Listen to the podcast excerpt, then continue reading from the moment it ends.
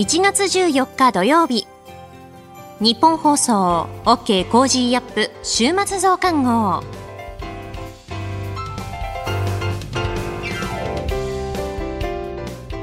日本放送アナウンサーの新業一華です。OK コージーアップ週末増刊号。今週の放送でセレクトした聞きどころ今後のニュースの予定を紹介していくプログラムです。番組の後半は Cozy up! コメンテーターがゲストと対談するコーナー。今月はジャーナリストの有本香さんと麗澤大学教授の岩澤知子さんです。さらに株式市場の今週のトピックと今後の見通しについてトレーダーで株ブロガーのひなさんに伺います。今週もお付き合いください。それでは今週取り上げたニュースを振り返っていきましょう。岸田総理大臣フランスのマクロン大統領と会談。全国旅行支援再開中国日韓に新規ビザ発給停止コロナ水際対策に対抗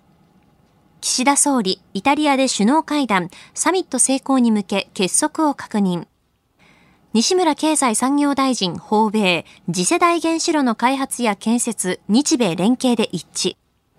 日英首脳会談、円滑化協定に署名。日米首脳会談開催。こういったニュースを取り上げました。それでは今週の聞きどころです。1月11日水曜日に高橋洋一さんと取り上げた西村経済産業大臣訪米次世代原子炉の開発や建設日米連携で一致というニュース。それでは今週のプレイバック西村経産大臣訪米次世代原子炉の開発や建設日米連携で一致。アメリカを訪れている西村経済産業大臣はグランホルムエネルギー長官と会談しエネルギー安全保障の強化や脱炭素化の推進に向けて次世代原子炉の開発や建設で連携していくことで一致しました。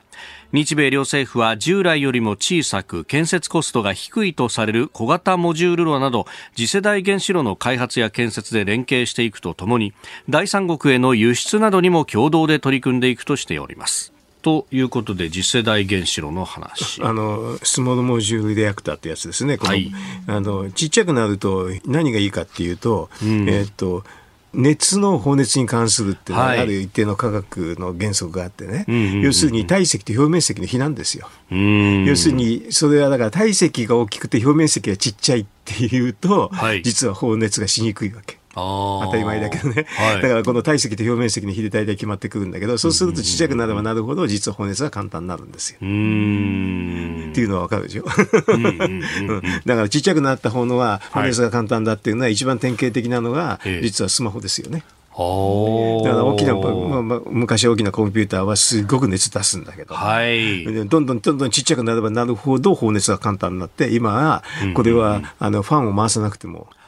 常温で大丈夫でしょ？なるほど、なるほど。ノートパソコンですと時々あれでしょ？ファンを回さなきゃいけないで、ね、それともうちょっと大きいデスクトップだともっと大きなファンをつける必要なんだけど、はい、だんだんだんだんちっちゃくなると常温でできるようになる。これ原子炉も全く一緒でね。はい、あの今の原子炉が危ないのが、要するに大きなシステムで、ものすごく大きな巨大な原子炉でしょ。だからあれは表面積がちっちゃいから、常温で冷却できないから、結果的には、あの、まあ、水冷でね、冷却させないとダメだって。それでそこの冷却ポンプが、ね、津波で流されちゃったら大変になっちゃうって話ですよね。うん、東日本大震災そうですね。あの技術的にはこのスモールモジュールリアクターっていうのは常温冷却できるんですよ。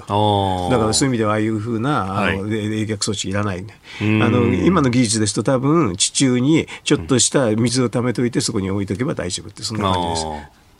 だからそういう意味では、あれですよね、これ非常に、私なんか有力だと思うんですよね。あともう一個ちっちゃいでしょ？ちっちゃいとね、はい、地域に置けるんですよ。で、地産地消ができるわけ。エネルギー問題が大きいっていうのは、あの、送電ロスが一番大きいんですよね。電力っていうのは送電をするとすごくロスがあるわけ。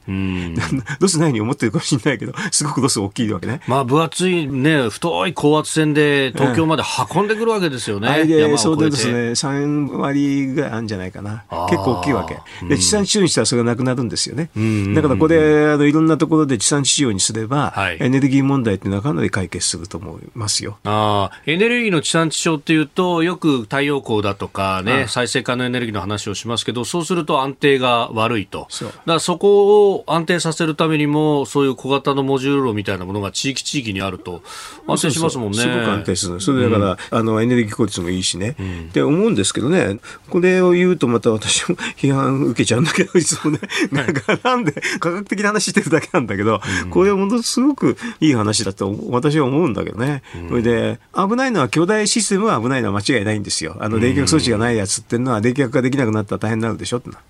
でも別にこれは大したことないっていうかね、あの常温冷却できちゃう可能性があるわけでね。それで、スモールモジュールリアクターはもう北米なんかではもうちょっとしたらも実用化しますよね。はい。でも日本の企業も結構これやってますよ。ああの、三菱重工だとか。そうそう、東芝とかやってますよ。はい、だからね、うん、あの、結構いい電源なんじゃないですか、これ。アイディアとしてなんかトラックに乗せて運べるんじゃないかみたいなところまで報道されたりしましたね。ちっちゃいやつはね。うん、ちでもちょっと大きめになったと小型の体育館ぐらいかな。ああ、うん。学校の下に置いとけばいいような感じですよね。まあでもそれもでしょうん。それもね、うん、今のその発電所のあの広大な工場プラントみたいなことを考えると相当こう小さくなると。うん、でもだから3万キロワットぐらいで、そのくらいあればね、はい、結構周りかなり程度賄えちゃいますよ。まあ、今はね、一つの炉で100万。100万、120万とかね、そうでしょ？こ、うんなんて全然違いますよね。うん、それで、あの、ある意味でこれは、あの、クリーンエネルギーだから。うん。うん。あの、CO2 出さないで。ね、で、日本だと透明ウランかなんかでも海外に依存しなくていいから、もうほとんど純国産ですよね。ああ、うん、燃料の部分そうそう、燃料の部分も。うん、やったらよろしいのかと思うんだけどね。うん。でも反対する人いるんですよね。原子力って聞いただけで反対し する人いるから困っちゃうんだけど。まあ、産地消となると、よりこの里に近いところに作るのか、みたいなことになってしまうのか。うん。うん、でも、電気あって楽でいいじゃないかなと私なんか思っちゃうくらいですね。うん、別に私は太陽光も否定してません、否定しないんですよ。はい、どこだったらますますベンツでね。うんうんうん、でも太陽光なんかの話になると、これ西村さんやってるのは、はい、で、一方でね、あの、サプライチェーンで人権問題のところ排除するってなんでしょ。うん、あ、そうすると太陽光危ないですよね。日米の連携でね、そういうこう組織体を作るっていう話が出てきてましたよね、西村さん、それ話してましたね。やってると、そうすると、まあ、当面はね、はい、あのなんていうか、ウイグルの話が想定されるんだけど、えー、そうすると日本では太陽光のパネルね、あれはウイグルのやつが多いはずなんで、うん、そうすると結構やばいですよね。だからアメリカなんかも、あの太陽光のパネルなんかは自国に切り替えてますよね。あうん、だからそれは日米で一緒にやってっていうので、やったらいいんじゃないかなと思うんですけどね、これはね。うん。まあね、その辺のこう枠組み作りであるとか、まあ、人権のデューデリジェンスの部分、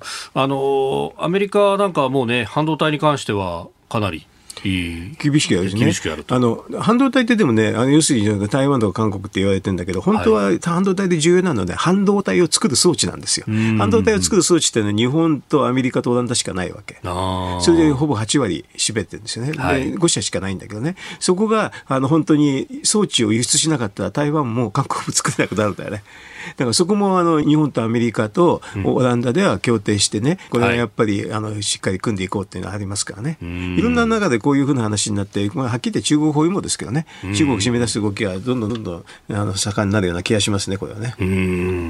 で今後ですけれども、まあ、日米首脳会談と、まあ、それと並ぶような形で、外務経済担当閣僚による、えー、経済版2プラス日米経済政策協議委員会、えー、これが行われるということで、まあ、西村さんも林外務大臣とともにここに出席すると、うん、まあ、この辺経済安全保障の話をこうやっていくわけですね。うん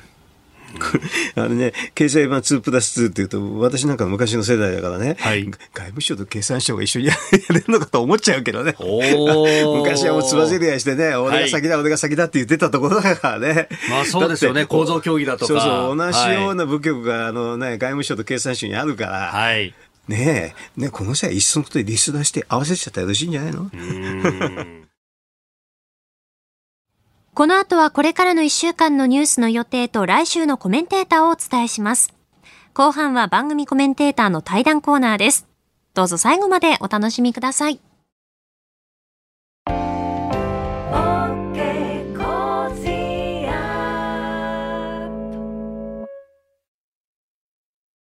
自分よし、相手よし、第三者よし。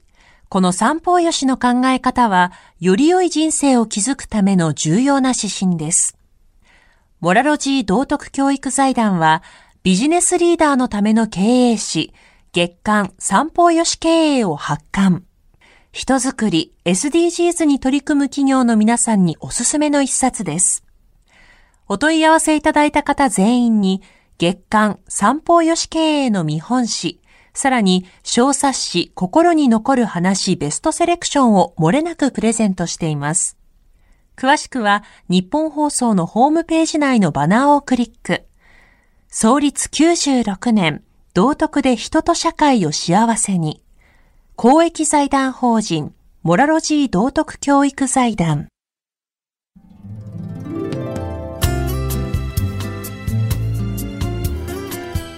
OK コージーアップ週末増刊号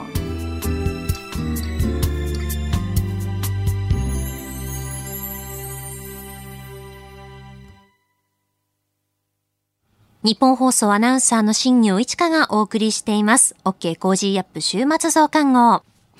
今年2023年は、来年パリオリンピック・パラリンピックまであと1年という年でもあります。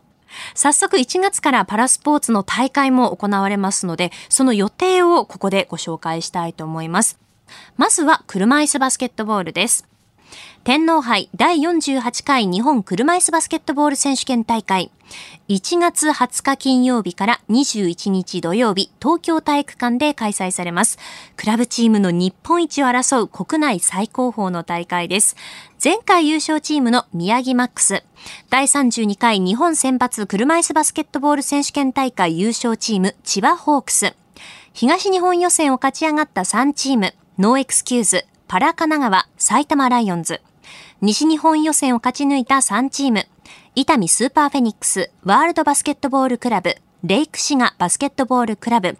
え、この8チームによるトーナメント戦です。およそ3年半ぶりの開催になります。もうようやくという感じがしますね。えこちらはですね、1月20日の金曜日は観戦無料になっていまして、土曜日はチケット有料になっています。え詳しくはホームページをご覧になってみてください。えそして車椅子ラグビーです。第24回車椅子ラグビー日本選手権本戦1月20日金曜日から22日日曜日まで千葉ポートアリーナで開催されます。こちらもクラブチームの日本一を決める大会になっていまして、全国の8チームが出場して熱戦を繰り広げます。ライブ配信の予定がありますので、えー、なかなかちょっと見に行くことが難しい方はぜひライブ配信もご覧になってみてください。あの、この2つの大会はですね、もちろん東京パラリンピックで活躍した選手もですが、今まさにさにパリパラリンピックに向けてめきめきと力を伸ばしている若手選手も出場する予定ですので、ぜひその活躍をご覧になってください。そして応援してみてくださいね。えー、取材した模様はまた番組や週末増刊号でご紹介していきたいと思います。さあ続いてはこれからの予定を紹介します。1月15日日曜日、台湾与党民進党主席選、大学入学共通テスト2日目、1月16日月曜日、世界経済フォーラム年次総会ダボス会議開催。12月の企業物価指数発表。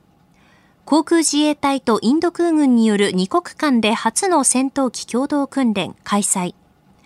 テニス全豪オープン開幕。1月17日火曜日、定例閣議。日銀金融政策決定会合開催。2022年の中国国内総生産 GDP 発表。北朝鮮の最高人民会議招集。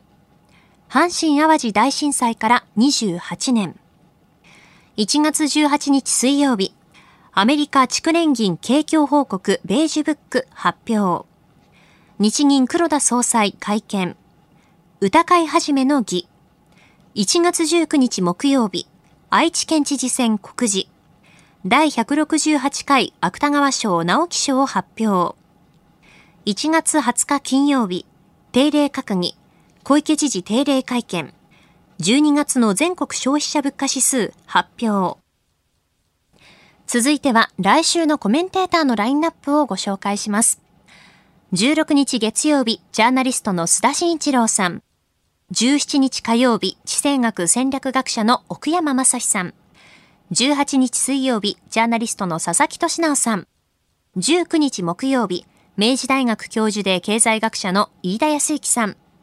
20日金曜日、評論家の宮崎哲也さん。コメンテーターの皆さんは6時台からの登場、ニュース解説をしていただきます。そして来週なんですが、1月17日火曜日で阪神淡路大震災から28年になります。Cozy up では冬の防災ウィークと題してハイパーレスキューの取り組み、行政が進める防災対策、冬に合わせた防災グッズなど特集してお送りします。ぜひお聞きのあなたの防災対策についてもメッセージをお寄せください。お待ちしています。この後は Cozy up コメンテーターがゲストと対談するコーナーです。今月はジャーナリストの有本香さんと、麗澤大学教授の岩澤知子さんです。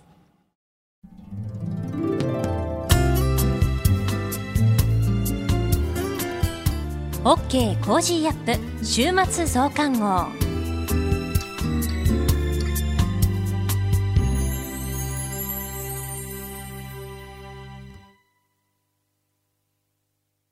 道徳って何だろう？思いやりって必要なの？その答えは道徳を考える月刊誌ニューモラルにあります。今や日本人の道徳力は世界からも大注目。さああなたも道徳を学びませんか？お問い合わせいただいた方全員に月刊ニューモラル、さらに小冊子心に残る話ベストセレクションを漏れなくプレゼントしています。月刊ニューモラルは創刊50年。日々の出来事をテーマに人間力が豊かになるエピソードが満載です。詳しくは日本放送ホームページ内のバナーをクリック。道徳で人と社会を幸せに。公益財団法人、モラロジー道徳教育財団。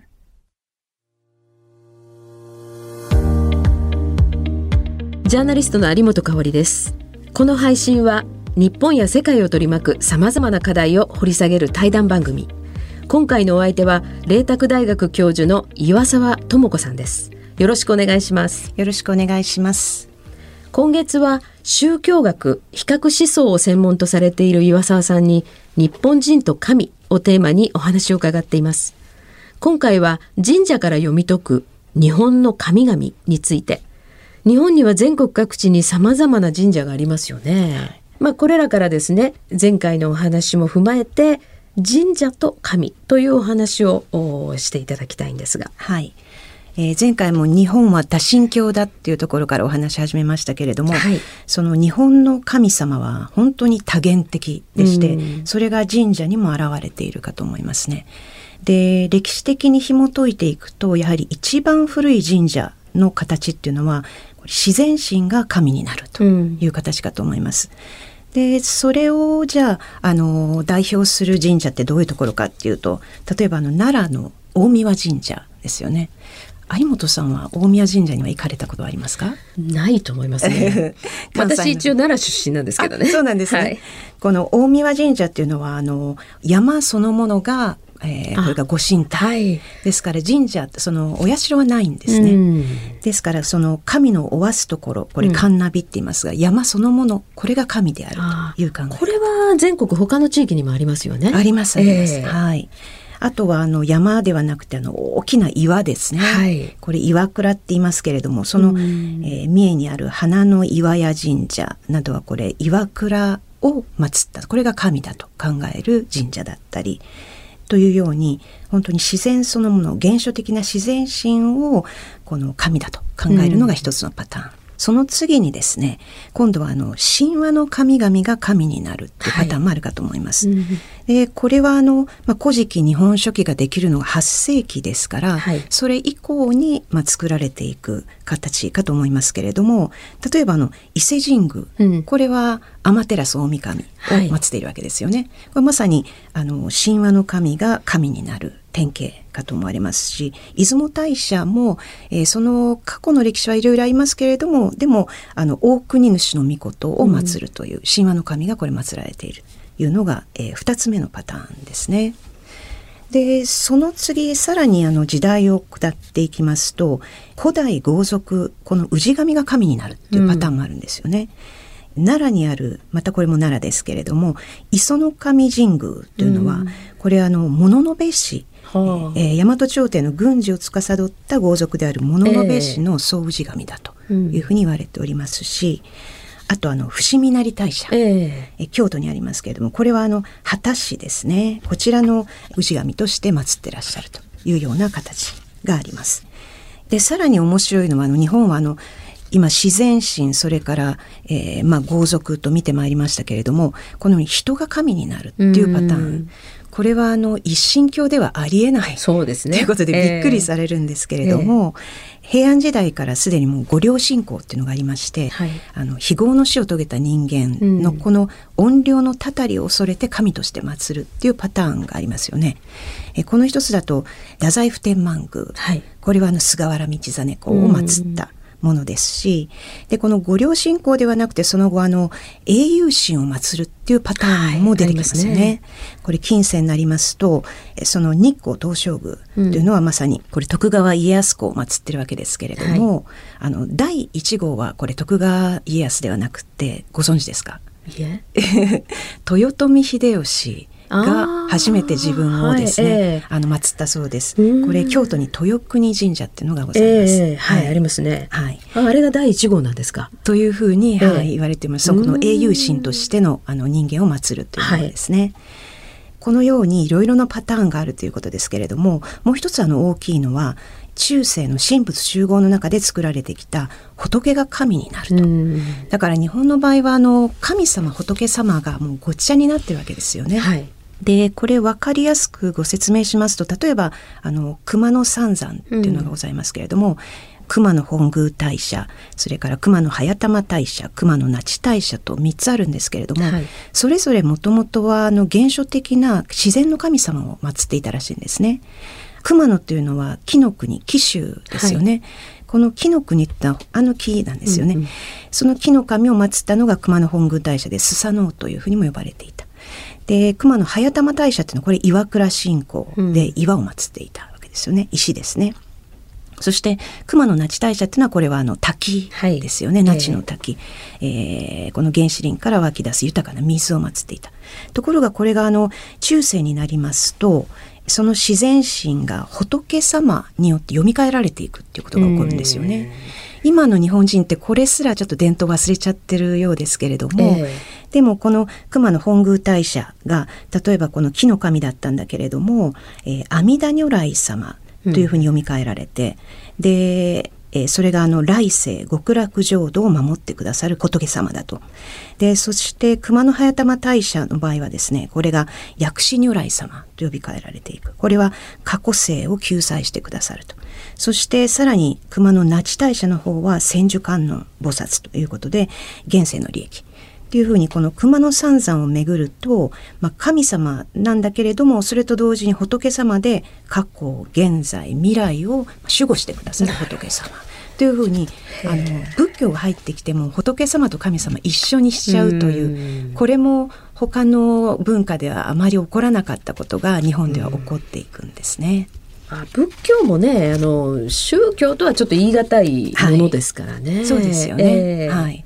でもこの仏教の読み替えっていうのがまあ面白くてですね、もともと仏教がやっぱり入ってくる時にそれぞれの国にはそれぞれの文化には神様がいたわけなんですよね。えー、でその神様とどう関係結ぼうかっていう時に、うん、あの仏は普遍的だと。まあ、世界にあまねく存在している、うん、でもそれが日本に存在した時にどうなるかっていうと実は皆さんが今まで親しんでいた神様っていうのは仏様が姿を変えてこの世に現れてたんですよという、うそういう理論をうまく作るんですね。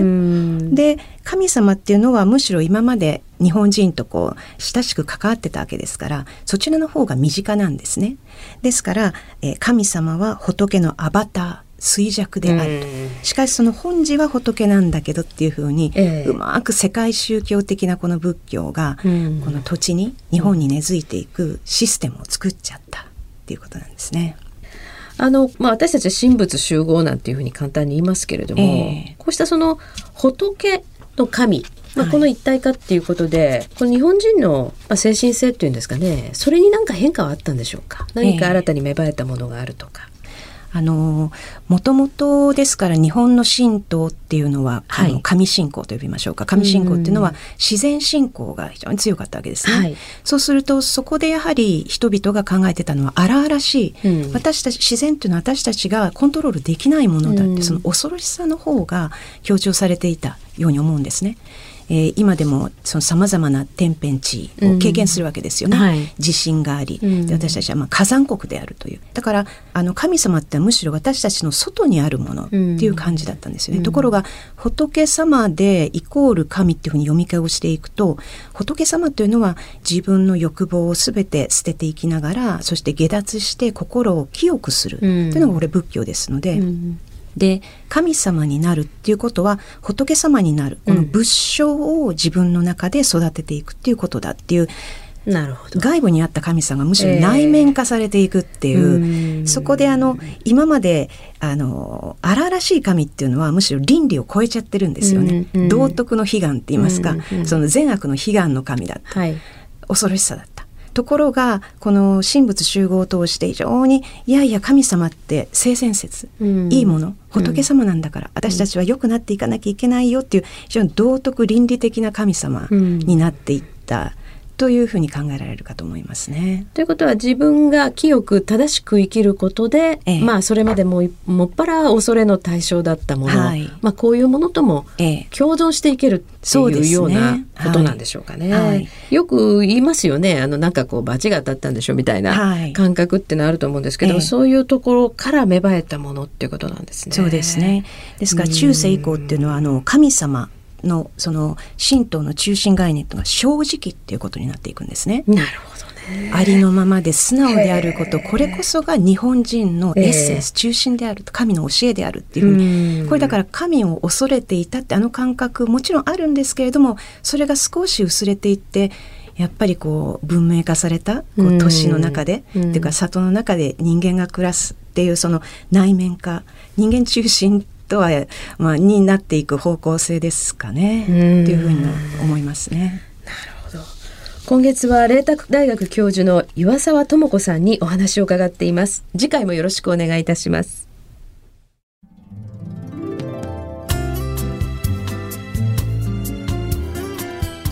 OK Cozy up。週末増刊号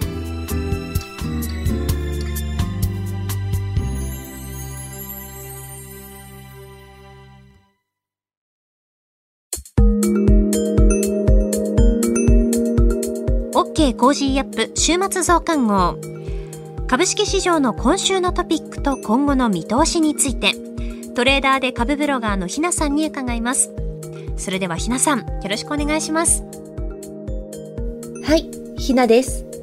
2023年が皆様にとって明るく希望にあふれる一年となりますようにお祈りしております。本年もどうぞよろしくお願い申し上げます。今週のトピックは、電気自動車の国内普及加速と国策銘柄です。年始より銘柄ごとに昨日までの値動きの反対、今日はまた昨日の反対というように猫の目のように高安が移り変わる相場となっています。アメリカの12月 CPI の発表ですとか、17、18日には日銀金融政策決定会合も控えていることから、積極的には手書きにくい状況が続いています。気になるニュースとして、4日に政府より発表なりました急速充電の規制緩和です。日本では電気自動車の普及がなかなか進んでいませんが、充電設備の不足がボトルネックとなっているようです。そこを見直すということで、関連銘柄大手の東高高岡や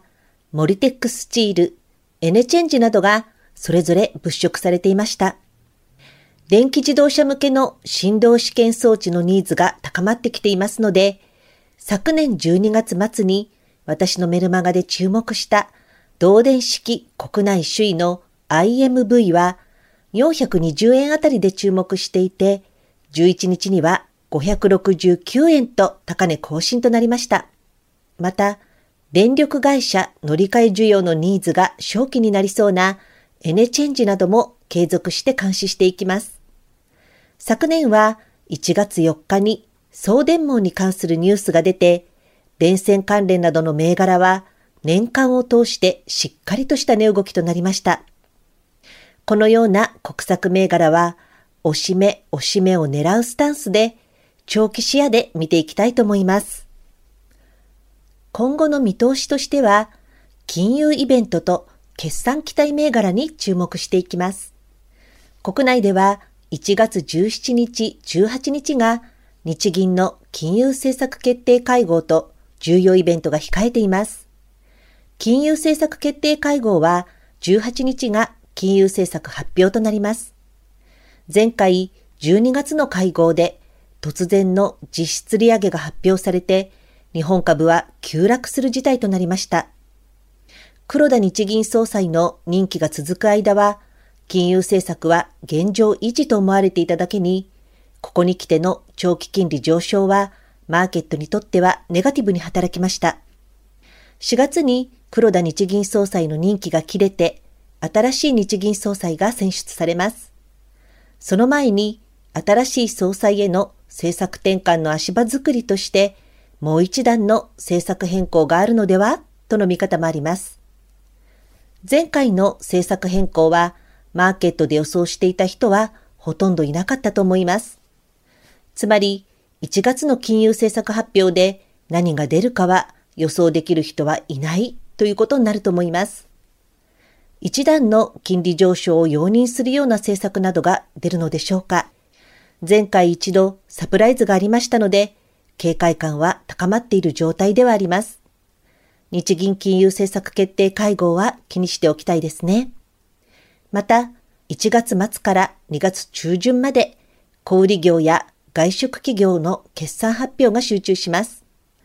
すでに発表済みの中で目立ったのが、11日に発表の ABC マートです。純利益44%増とインバウンド回復が販売増に寄与したようです。また、セブンアイ・ホールディングスは12日、海外のコンビニ事業の好調から、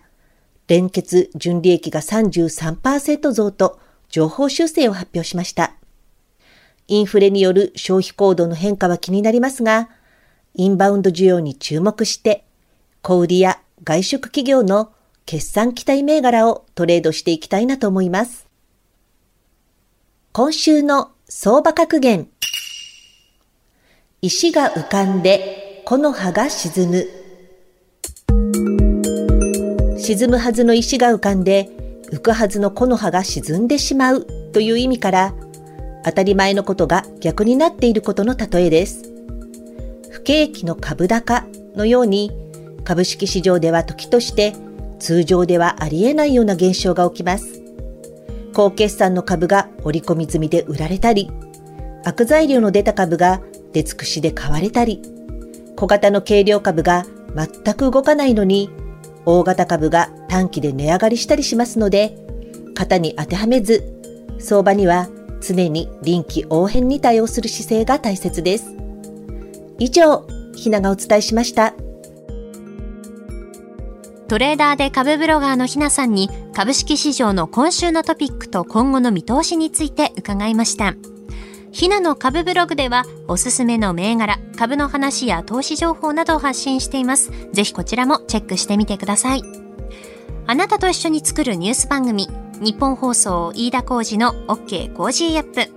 平日月曜日から金曜日朝6時から8時までの生放送でお届けしています。ぜひ FM 放送、AM 放送はもちろん、 radiko や radiko のタイムフリーでもお楽しみください。OK Cozy up 週末増刊号。ここまでのお相手はニッポン放送アナウンサーの新行市佳でした。